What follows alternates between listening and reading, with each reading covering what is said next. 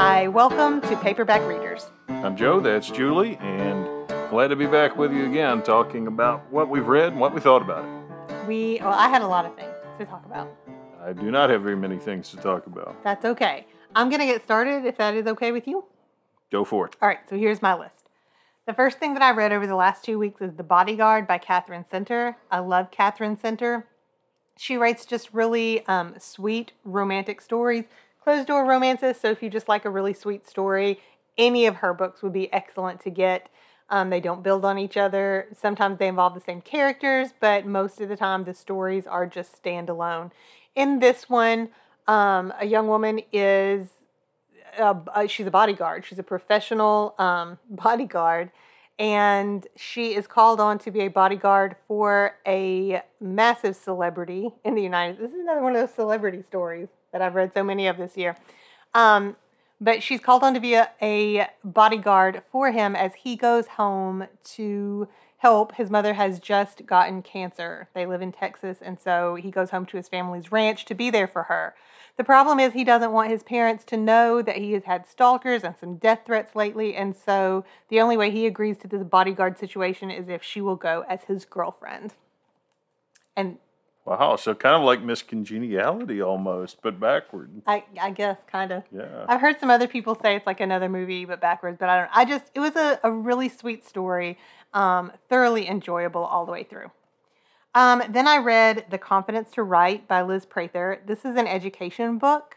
Um, Liz Prather is a Kentucky writer, actually, who teaches, I think, in Lexington, and she wrote this book about helping students in the classroom learn to build confidence and identity as a writer. I don't usually talk on here about professional kinds of books that I read, but this one really while it does have exercises for students and for teachers, it's actually just a good book on writing and on building a writing habit and on establishing a writing identity. It's always nice to combine a uh, professional title with something you actually enjoy. Yeah, it was a great book. The next one is called The Wedding Date by Jasmine Guillory. I read this one ages ago when it came out. I want to say it was a couple of years when it came out. Um, this one is the story of two people who meet in an elevator when it gets stuck. Both of them are at different points in their romantic and professional lives. Um, the guy, gosh, his name is slipping my mind. I read this one two weeks ago, and so the, the main characters' names are gone. But um, the guy is here in town for a wedding and he has no date. It's his ex's wedding, and so he impulsively asks her to go with him. She's his wedding date, even though they just met in the elevator, and she also has to go as his girlfriend. Builds from there. Very predictable story. Um, I reread it now because it is. Uh, we're, we're, talking about it in a book club that I have this month. Um, weirdly enough, it's it's a food book club, and so I actually just reread this book because I was I could not remember this book being about food at all, and it's not. It's it's a very very much open door romance, um, where they occasionally eat things, and it. I, I don't know how. To Do they is, eat things while they're romantic? I'm no, it's just like it. It's just. I felt it needed to be asked. There's a lot of tacos in here, and it's very. I don't know why it's here for a food book club, but anyway, that the powers that be chose it. So I reread it. Still don't know why we're reading it. Um, but you know, it, it was a decent little romance. So if that's what you want, just don't go in expecting a food book. All right, then I read Muhammad Ali was a Chicken by Dan Gutman. Talked about the first book in this kind of little series last time, I think, when I read Teddy Roosevelt was a Moose by Dan Gutman. Um, I read this again with our son. Just to go back quickly, this little series takes a famous figure and two siblings in the store, a boy and a girl, tell the story of this person's life, but they do it through trying to find the most exciting and strange kinds of facts about the person that they can tell. Son is a big, our son is a big Muhammad Ali fan. And so there would be lots of times in this book where they would say, Well, I bet you didn't know this. And he would say, um, Yeah, everybody knows that. so this one was not as eye opening for him as Teddy Roosevelt, but it was still a really good book. The next one that I read is The President is Missing by James Patterson and Bill Clinton. This is a thriller. This was given to me by somebody that I work with. um, several months ago, and I'm just now getting around to reading it. Lots of library holds came in, so I've had this one on my shelf for forever. Um, the President of the United States in this book is being threatened with a uh, digital virus that could destroy the entire country and has to figure out how to stop it. And so Bill Clinton apparently was the advisor on all things like White House and presidency and all those kinds of things when James Patterson worked his thriller magic. Um, it was a really, really fun book. It's 500 pages, and I think I still finished it in two days because it was so fast paced. The chapters are really short, which made it really easy to pick up and put down whenever somebody needed something. And it was just fun, and it wasn't scary. And I don't like thrillers that are scary, so it was good. This Clinton guy could uh, go someplace. I don't know. Keep an eye on him, I suppose. um, every now and then there would be something that the president said or did, and I'm like, yes, I hear you, Bill Clinton, loud and clear. So the fictional that. president feeling anyone's pain is that fair to ask? Uh, all right, the next book that I read, I, I read a lot this week, um, these past two weeks, um, is called Dessert Can Save the World by Christina Tosi. I probably should have looked that up before I did this. She's the owner of Milk Bar, which, if you don't know, do you know? You told me, but it just is one of those things that slid right off my mind. It's a collection of dessert recipes. She began it in New York City, and now they're all over the place. Um, and they do really like unusual kinds of desserts, lots and lots of fun that they have with their desserts.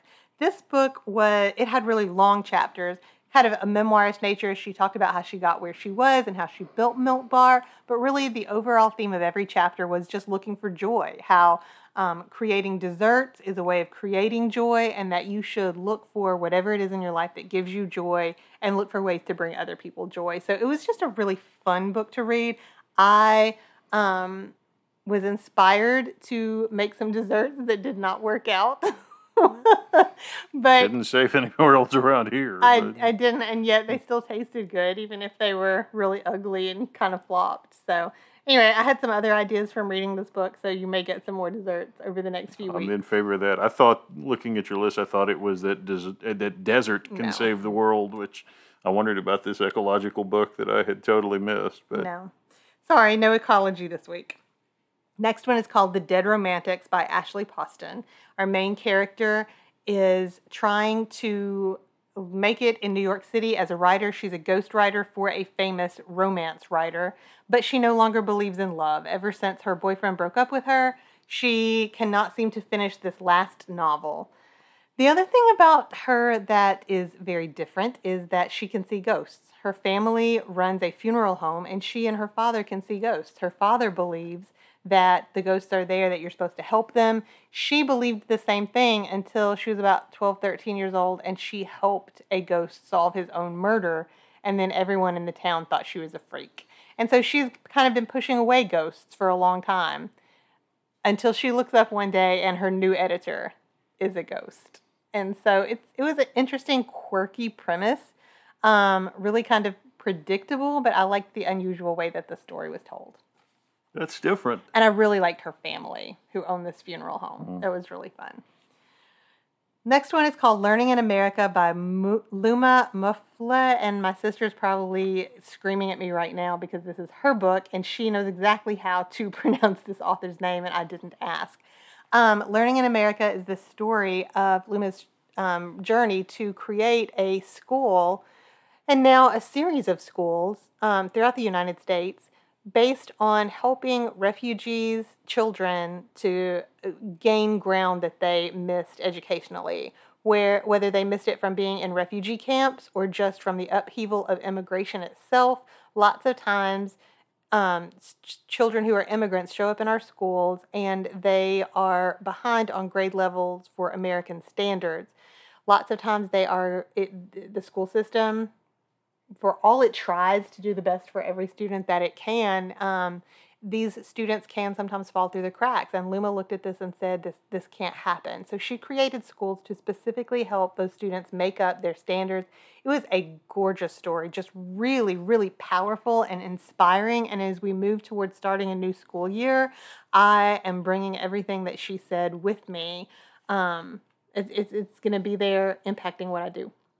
Yeah, I, you shared some of the more uh, potent sections with me, and, and it really is um, a wake up call for a segment of the population that's often out of sight, out of mind. And it's good to have uh, books telling the story, and it's good to have uh, this very important work. And even if you are not in a school system, I think that this would be a really interesting and important book to read just to help you understand the plight of the immigrant and particularly the plight of the refugee as those numbers are growing all over the world and growing in different sectors of our country. Um, we have a burgeoning and beautiful uh, refugee population here in our town.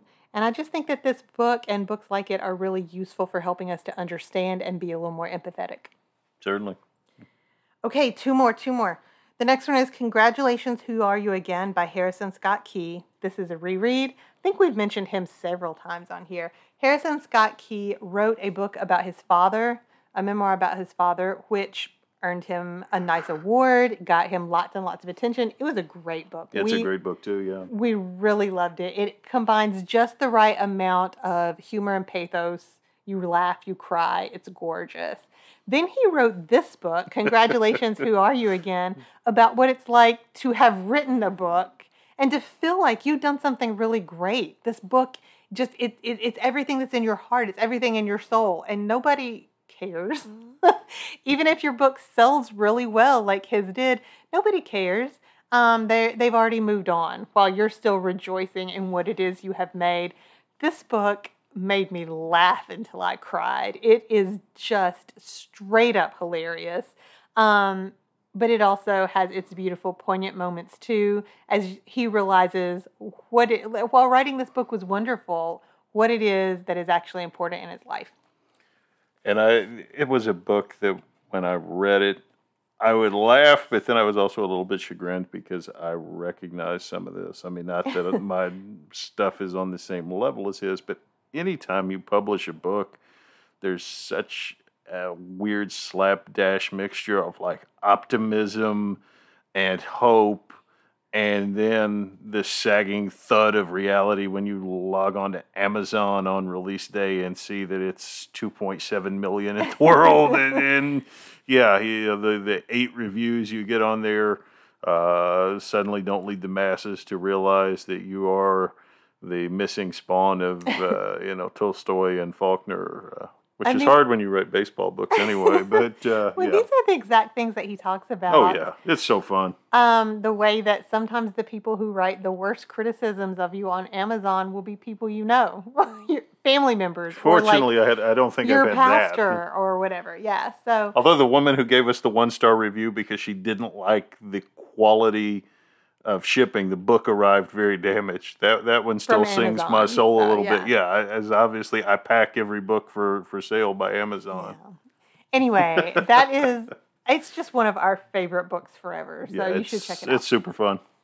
Last book for me, and then I promise I'm letting you talk. Um, Anne of West Philly by Ivy Noel Weir and illustrated by Ma- Myisha Haynes. This book is a graphic novel that modernizes Anne of Green Gables. And this is a book that our daughter Natalie got and read and then gave to me, and I read it. It's a super fast read. If you are a fan of Anne of Green Gables, there will be parts where you're just like, whoa. too much, too much, because you loved you loved Anne so much. Um, but this heroine was just as captivating in her own way and they did a really good job of pulling a lot of the important parts of the story and then modernizing those things. I thought it was a really clever take on anne. It's not going to replace your beloved anne shirley my beloved anne shirley. Um, but it's a really cool way to maybe even attract new readers to her story and help people um, help new people find their way to green gables You like the movies, right? The the ones that were I think PBS. The original, yeah, Yeah, the original yeah. ones. I never watched the new ones that Netflix. no, no, the PBS ones are the ones that I know because we got them for my grandma. So Yeah. you know, yeah. Yeah. So anyway, this book is definitely also worth reading. It's a really, it's a, it's a good adaptation. Okay, I'm sorry. I know I talked too long. You're up. You read a lot of books. I do not, so I will not talk as long. Particularly since the first book I read was Big Book of Who Basketball by the editors of Sports Illustrated for Kids. So Hey, you love that. yeah, it was a fun little book. It uh, it used a Q&A format. Who was the first player to average, you know, 15 assists a game, and then it would have you know the rest of the page about whoever it was. Uh, props to them for including the WNBA. We uh, picked up some knowledge on that front, uh, and they had plenty of players, young and old. Some of these were kind of funny, obscure ways to, to like have an excuse. Uh, I mean, anytime you're using numbers as a basis to like get to the story of so and so, you're like, who was the guy who had 30 points after drinking seven cans of soda on a Tuesday? Well, it was Chris Paul, you know, and we're like, okay, that felt a little contrived. But no, it, it was a fun book. It, it reads quickly because of that format. We'd read a few pages and move along, and that's, uh, that's how I went through another kid book. Awesome. Uh, the Summer Game by Roger Angell. I managed to hit all three major sports this time, uh, in the American sense of the word, anyway. Uh, the Summer Game is Angell's, I think, first book, and he wrote baseball for the New Yorker. He got into this later in life. He lived past 100.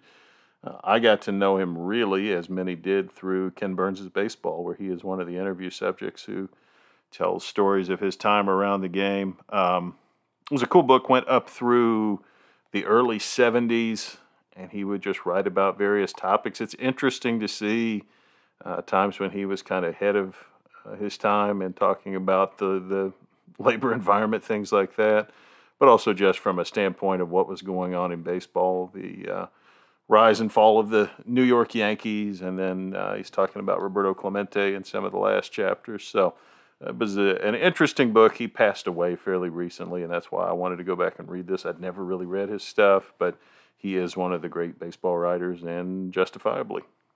Awesome. Then Boise State of Mind, which has a lovely subtitle, The Emergence of College Football's Grittiest Underdog by Joel Gunderson. Uh, I was all about this. It's about college football, and you know my uh, affliction for loving college football teams that come from nowhere. Maybe it's being a fan of Kentucky football over the years. Maybe it's my love of playing those old NCAA video games where the thing to do always was take the worst team in the game, and within like three seasons, you had the greatest team ever assembled and you were beating everybody by 100 points. But that's pretty close to what actually happened at Boise State.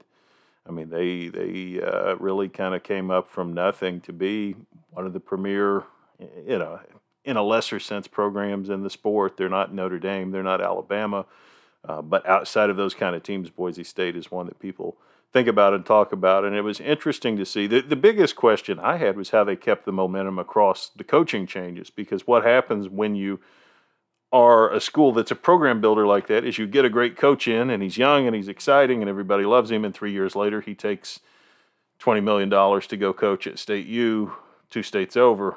Uh, chris petersen went to washington. That's the one i'm really thinking of when i say that. But the same thing happened.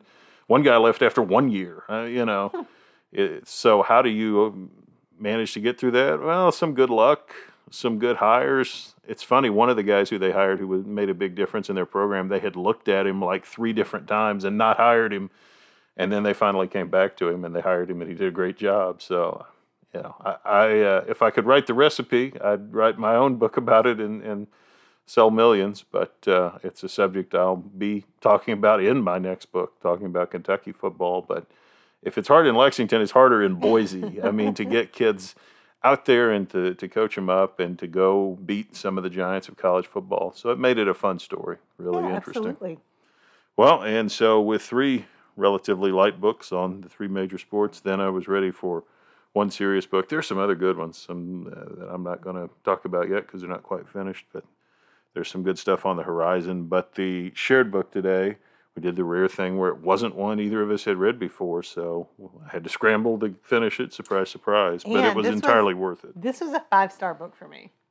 One of my top of the year. Okay, so this week our shared read is Southernmost by Silas House. And I think we were both just kind of gobsmacked by it. Um, we hold his work in very high regard anyway.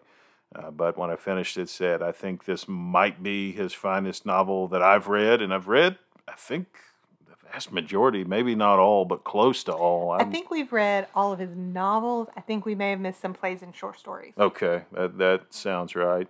Um, you know, Wendell Berry is a name that you think about a lot when you talk about Kentucky writers and House has the same chops. He has the same ability to write vivid characters who come to life. He writes about place phenomenally well. Uh, but for this novel, he kind of stepped out of his box a little bit. The others have all been Kentucky and Appalachian uh, novels. Yeah, and and this one uh, starts and ends in in Tennessee. Uh, but in between, a large portion of the story is in Key West, Florida. So, and it's interesting because Silas House writes settings so well. And if you've read his other novels, you might think that he writes settings so well just because that's where he lived.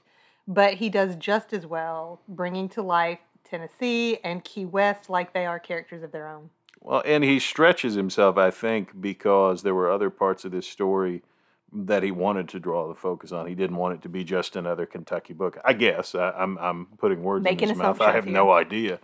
Um, but the novel is the story of a small town uh, evangelical Christian preacher. His name is Asher, which seems to carry some religious and symbolic significance. He uh, and his family are in the middle of a flood and a sad tragedy that as I read this book, Eastern Kentucky is in the middle of one of the worst floods, uh, probably in recorded history, uh, which which just seemed eerie and strange to me, and has no significance outside the fact that that's real and this is a story. Uh, but in this flood, his son has wandered off and is brought back by two men who it turns out are gay, and in the moment, this augurs no real importance to Asher. It's only later when these two men come to his church that the collision of the personal and the professional becomes very real, and he has to confront uh, the way he's been raised to think and the new realities uh, that that are coming into his life, and that collision becomes pretty chaotic, pretty uncomfortable, and it changes his life. And it is set, correct me if I'm wrong, right in the wake of the Supreme Court's legalization of marriage. Yeah. So there's mention of, of people like in Kentucky, the small town county clerks who would not um, legalize marriage. Yeah, Kim Davis is called out by name at one point. That was the other thing I was mm-hmm. thinking. Yeah, it's obviously in the wake of that. Yeah, so this was a big topic at the time in this area. It was um, a law that had tremendous effect and upheaval in tiny little Pentecostal churches like the one in which he was a pastor. So, Pastor Asher speaks his mind and is essentially run out for it. When he speaks his mind, what he speaks is be kind to people, love yeah. people. Yeah.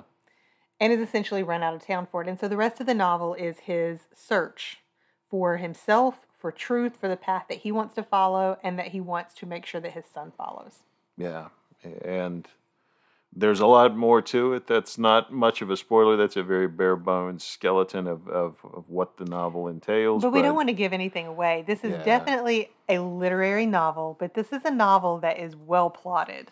If you talk about it too much, you're going to give away important things. Oh, yeah, absolutely. Uh, but suffice it to say that it is a sensitive, thoughtful handling of the topic of the collision of love and responsibility. Um, Who is my neighbor?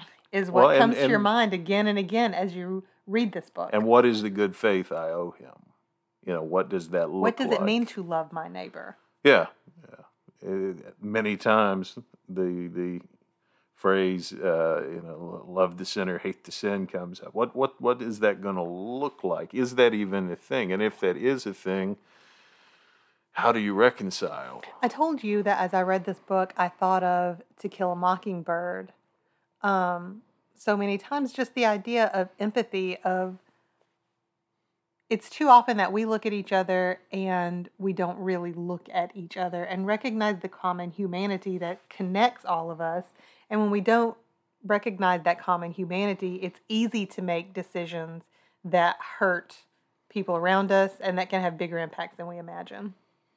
And in the end, again, I, I felt like it was phenomenal. I thought his sensitivity, his fairness uh, toward all of the characters in his story was, was pretty profound. Um, th- this was a topic I can't say I particularly wanted to sit down and dive into in a novel, but it was such a great novel that I'm sorry that it took me as long as it did to get to it. I wish I'd read it sooner. 100% agree. Uh, so, you know, Southernmost by Silas House. It's uh, it's quite a read. It's uh, a book that's going to make you think a little bit about the way you think, and and that's probably a good thing. I think that's excellent. I think that it's really only the best books that can push you in exactly the way this one does. Yeah. And he has a new book coming out soon. I believe it is called Lark Ascending. I don't have the exact. I think it's set in Ireland mostly. Um, but I don't remember the exact date that it's coming out, but I can tell you I can't wait whenever it is. I'm so Oh, yeah. excited to read Yeah. it. Will not be waiting on this one. Cannot wait. Phenomenal.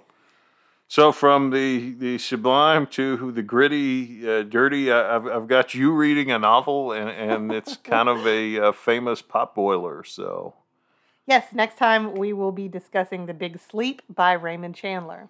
one of my favorites, and in desperation over my meager shelf of titles, you you went to it. So We needed you to pick a book. I picked everything, so I read a fine book for much of this period that I didn't quite finish, and I'll talk about next time. But everybody doesn't have to share my sensibilities. Maybe The Big Sleep will be more to your taste. I'm looking forward to giving it a shot. If you have any thoughts about any of the books that we've talked about today, if you have any recommendations for books that you think we would both like and should take on as a shared read, please let us know. We'd love to hear from you. You can find us at paperbackreaderspod at gmail.com, on Instagram at paperbackreaderspod, or on Twitter at paperbackreaderspod. Thanks so much for listening, and whatever else is going on, for goodness sakes, keep reading.